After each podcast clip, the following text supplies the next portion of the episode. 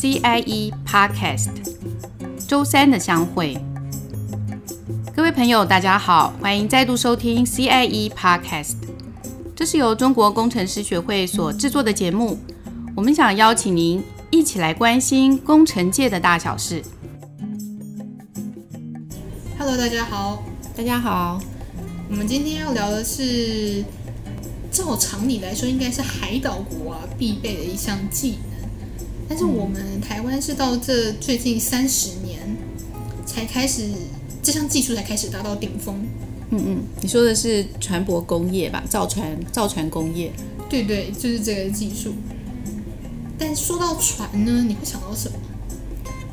呃，我最先想到的是游艇。台湾的游艇很有名，很多世界的首富都请台湾造那个很豪华、很奢华的游艇。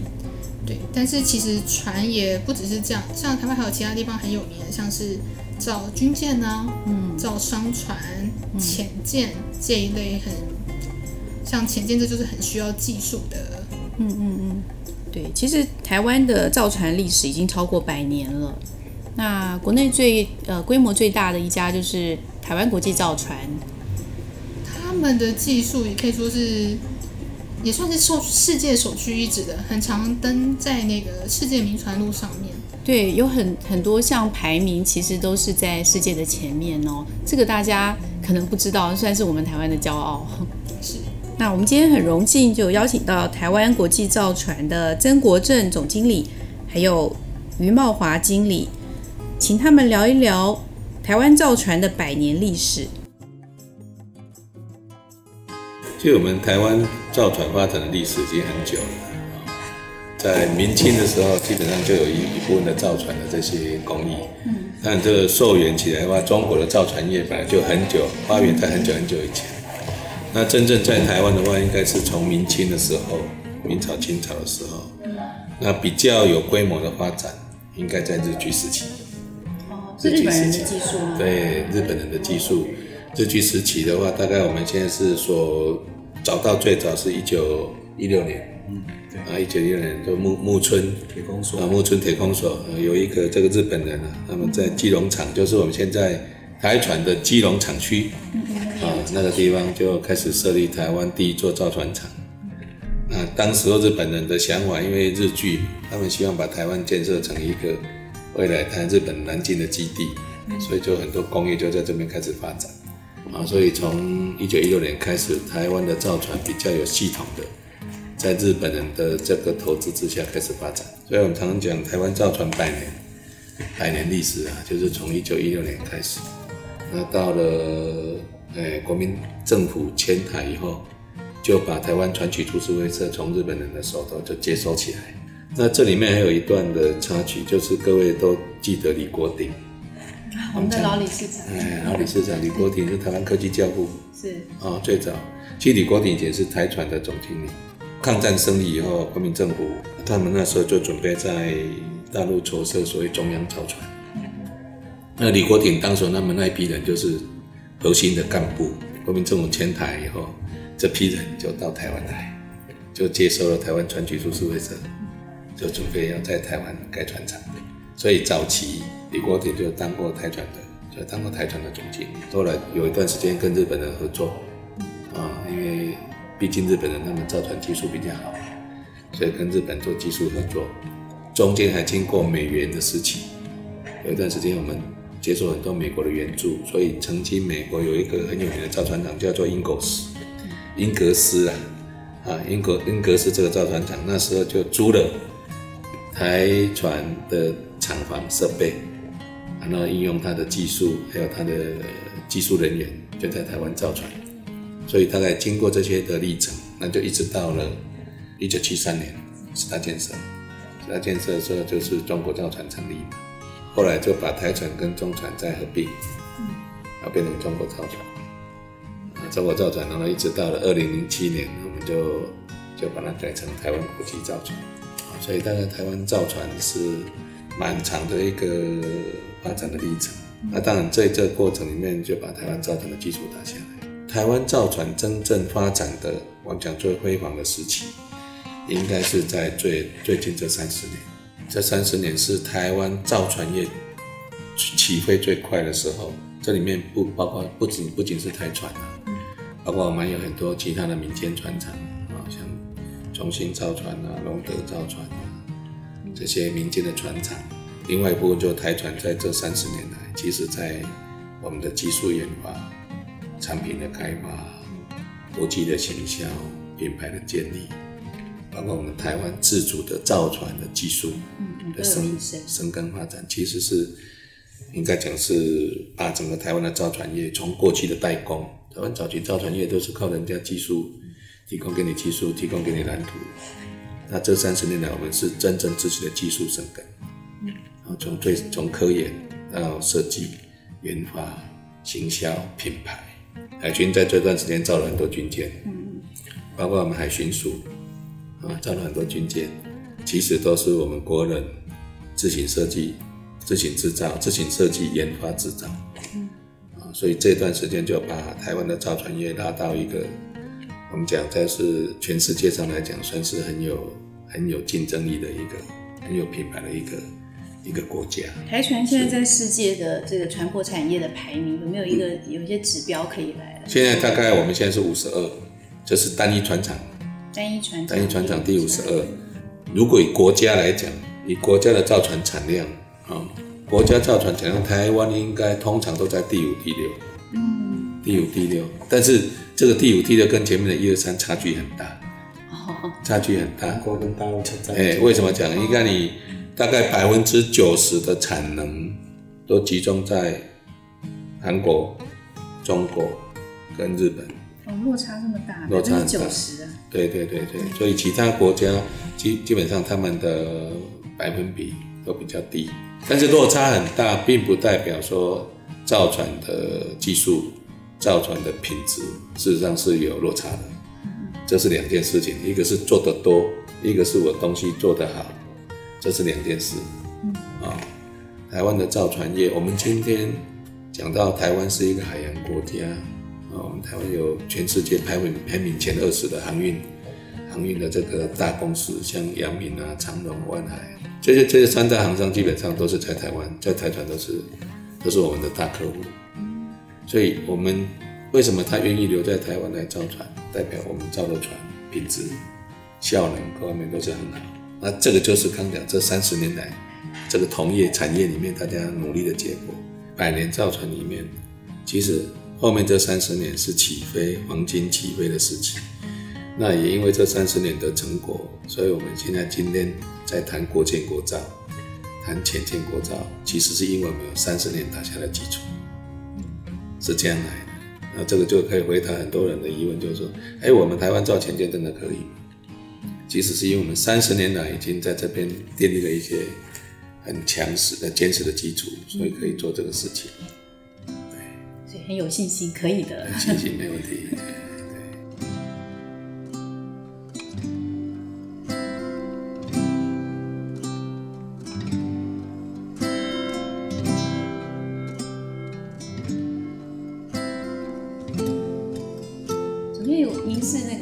本身就是造船科系，对，我造船科，台台大造船。我我成大，我跟我们于经理，我们都是成大造船系。对对对，那我到毕业再去读台大造船研究，真的就是说，哎。那这样子，我们就是国内这个造船科系哈，也历史是不是也蛮久了？很久了，蛮久了。哎，国内的造船系最早是海洋大学，嗯，海洋大学的造船系最早了，那个民国五十几年就有了。然后后来是台湾大学的造船研究所，先从研究所，研究所，台大是从研究所开始，嗯、再后来再开大哎大学部，嗯，然后再来是成大，成大在民国五十九年，刚好今年是五十届，哎，成大是五十九年。开始招收造船系学生，今年刚好五十年，成大造船系，然后再来就是高雄海专嘛，现在高雄科技大学。早期的高雄海专，哦，这个也是很早。嗯，那另外一家就是国防大学中正理工学院，以前现在已经改成叫国防大学理工学院了。以前的中正理工学院，嗯、中正理工学院也有造船系，因为他们还有海军嘛，有要造舰的人，造舰的这些人才他们有需求，所以国内大概是这几个这几个院校，目前来讲，这几个院校都还维持，都还有提供这个造船相关专长的这些学生的来源、人才的来源，都还有。那曾总在台船这边服务好像也超过三十年，今年满三十年，今年刚好满三十年，对对对对对对，就是这个月啊。哦，这个月刚好满三十年啊！哎，今天今天七号，在八天我再再九天我就满三十年了，真的很不简单。那呃，是不是能跟大家说一说？因为我们其实也蛮好奇的。那个我们国内有这个造船技师，造船技师的一天到底在忙些什么？大概有哪一些是哪一些类型？我我想蒋秘书您问的哈，应该应该分成两块看。我们在船厂里面的人，我们叫造船工程师。是。那如果外面的有一些技师，叫叫造船技师。造船技师是因为他通过技师考试，通过技师考试，他可以从事船舶，像土木技师一样啊。啊，各方面的技师，他可以从事船舶相关的审图啦、设计啦、检验啦、签证啊，那个是一般的技师。那造船工程师的话，就是他不一定是做这个，他不一定要去考技师的技师的执照。所以他也不一定是造船科系的，可能机电、不一定机电的这些科系。对，所以他各种科系都有。像我们这边主要是以造船、轮机、机械、电机，对吧？对。啊，工业工程啊，工业工程，工业工程，因为牵涉到整个。诶，工程管理、专案管理，诶，大概以这个部分，当然也有些土木了，也有了，因为土木也有结构啊，大概这几个工程为大宗。像现在，因为我们有做风电，诶，海洋工程、海工程也有，啊，因为牵涉到做做离岸风电的海事工程啊、海上运输啊，所以现在这部分的人也会慢慢进来，啊，包括也有一些做做像水下科技的。因为我们有现在将来要做前建嘛，前建里面牵涉到学校的噪音啊、声学啊，所以会有一些做外面不同的专长，就是配合造件跟风电相关的这些科系的这个专长的人会进来。我这边比较多元化，早期以造船轮机为主，机械类的为主，现在扩充，较多元化，多元化，哎，对对对对，那造所以每一个工程师当然他做的工作不一样。那像我们这边最主要有分成做设计、做研发，就是看客户的需要，他他们的需要是什么，跟你们沟通，然后做设计，真的。对对对，这、就是一类，就是说，哎，你设计的客户需要我们帮他造什么船啊，嗯、啊，要帮他设计规划啊，这个是属于设计研发类的。啊，现场的现场执行现场的建造工程，还要去排 schedule 啊，还要去规划施工的顺序、施工的方法。他要去计算我的这个进度产量啊，这是现场的工程师，跟设计工程师不一样啊。当然我还有其他的，像像我们经理在企划处，企划处有专门做生产管理，啊，生产管理的工程师。所以不同的工程师有不同的他的，哎，他的职务，嗯嗯，但不外乎就是刚刚这些，就是跟船的生产有关系，设计有关系。我相信我们，因为我们现在这个年轻学子有很多，他他就是对这个造船很有兴趣的。那总经理能不能谈一谈，在未来十年哦，呃，往前面看，会鼓励年轻人应该加强哪一些的能力，或者是怎么样的特质适合来这个造船产产业？嗯嗯嗯，基基本上我们应该是这样讲，台船未来发展的三大区块啊，三大区块大概就是第一个商船的建造，那第二块是国舰国造。第三块是离岸风电，啊，所以其实这三块他们对人才的需求有共通性，但是也有差异性，啊，那总的来讲，啊，总的来讲，基本上我我个人认为就是说，第一个要对这个产业，他觉得对这个有兴趣，啊，有兴趣，啊，那觉得不管你是造舰啊、风电啊或者造船，哎，你觉得是有兴趣，你想要投入。啊，当然，这个三个产业以我们现在国家的这个发展来讲的话，是有愿景的。比方说造舰，我们现在政府有二十二年，现在是四千七百亿嘛，对，是造舰的一个计划。啊，包括我们潜舰、主力巡防舰这些东西都持续，政府有比较长期的一个国建国造的一个愿景，这些船都会留在国内造。那国内国内我在国内造的话，第一个当然支援国防，第二个就是把产业留下来，这样子就有很多的年轻人的就业的机会。那风电也是政府长期在发展，离岸风电到二零三五年，那所以这个本身这几这几块新事业都是有愿景。那如果我们的人才对这方面是有兴趣，我觉得这个很重要啊。那另外一个，我想比较重要，我们还是比较认为说本职学能啊，就是说在学校里面的本科，不管你刚刚讲，我们讲那些工程师都是我们可能用得到的，但是在学校的本职学能，我们也是希望说学生在学校这方面都充实，尤其造船、造舰都是比较专业的，就是说比较专业的一些工程。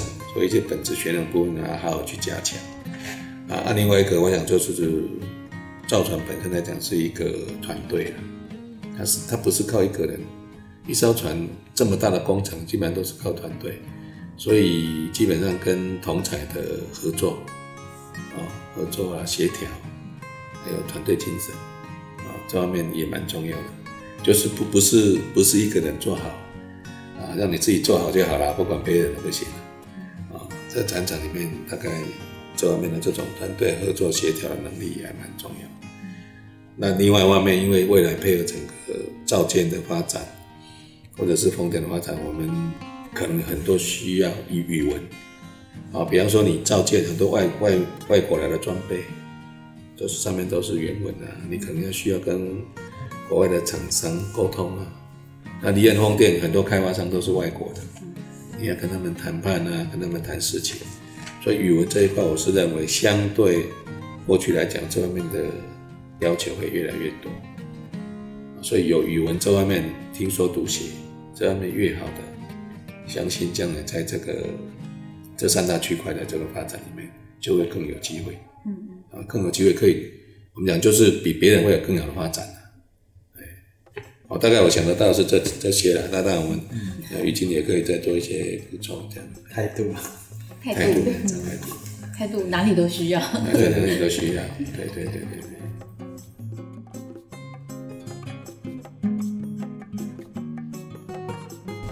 完曾总经理跟于经理讲的，你觉得？嗯，我觉得他们说话的语说话的速度虽然这样慢慢的在讲历史，可是。在他们的眼神和语气当中啊，对于台湾的造船产业有一种有一股热忱，然后有一份坚定，还有很多的信心跟期望，蛮令人感动的。嗯，我也觉得很感动。所以啊，对造船工业有兴趣的人，赶快带着你的家伙加入造船业啦，为台湾的造船工业再起高峰。嗯嗯。那呃，那下一集我们要来解密台船这艘国营企业之舰将航向哪里？内容很丰富哦，你会听到两个麻瓜天马行空的问，然后这两位造船专家答得非常认真，很有趣哦，记得收听。今天的节目就到这里结束，下一次播出的时间是九月三十号，记得收听哦，拜拜，拜拜。